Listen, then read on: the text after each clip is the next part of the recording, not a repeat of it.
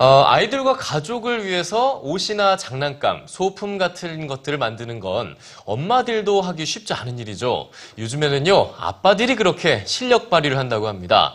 바쁜 시간을 쪼개서 아빠표 선물을 만들어 애쓰는 분들이 있는데요. 네, 오늘 엄마가 간다에서는 가족들을 위해 힘 좀 쓰고 있는 아빠들을 만나봅니다. 이현주 문학캐스터입니다. 경기도 의왕의 한 목공소. 동호회 회원들이 가구 만들기에 여념이 없는데요. 얇은 톱밥이 쓱쓱 밀려 나오는 대패질도 한창이고요. 일정한 간격으로 톱질도 열심히 합니다. 손목의 기초인 톱질 연습 중입니다.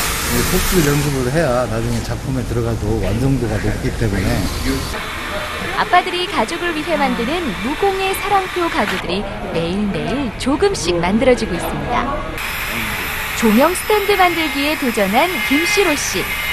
보기에도 꽤 정성이 들어가는데요. 앞으로도 가족을 위해 더 많은 것을 만들고 싶다고 합니다. 딸아이를 위해서 침대를 만들고 싶어요. 큰 꿈을 가지라고 공중에 떠 있는 듯한, 떠, 떠 있는 듯한 그런 침대를 만들고 싶습니다. 처음에 만들었던 의자 사진도 보여주며 자랑하시는데요. 아내와의 사랑을 생각하며 전체를 하트 모양으로 만들었고요. 그 아래 클로버 모양은 가족의 행복을 위한 마음을 담은 것이라고 합니다. 좋죠?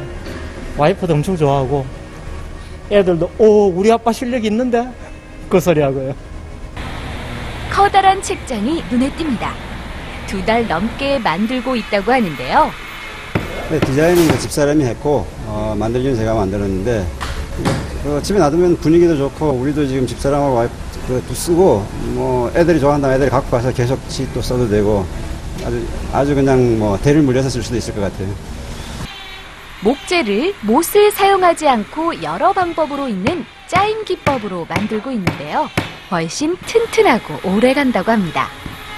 가구라는 게 쉽게 만들 수 있는 방법도 있지만은 요즘 들어서는 전통 기법인 짜임을 이용해서 조금 시간이 오래 걸리더라도 그 튼튼하고 멋스러움을 추구하는 사람들이 많이 늘어나는 것 같습니다.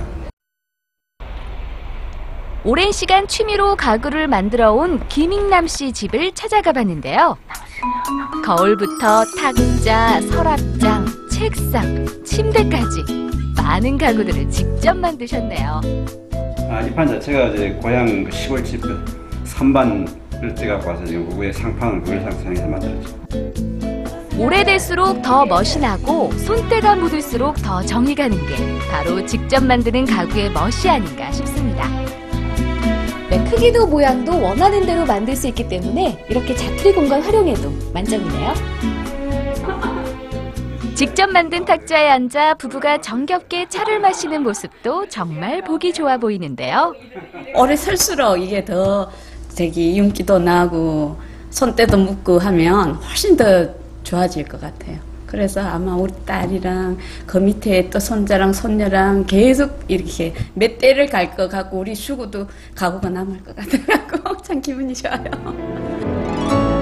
엄마가 간다 이현주입니다.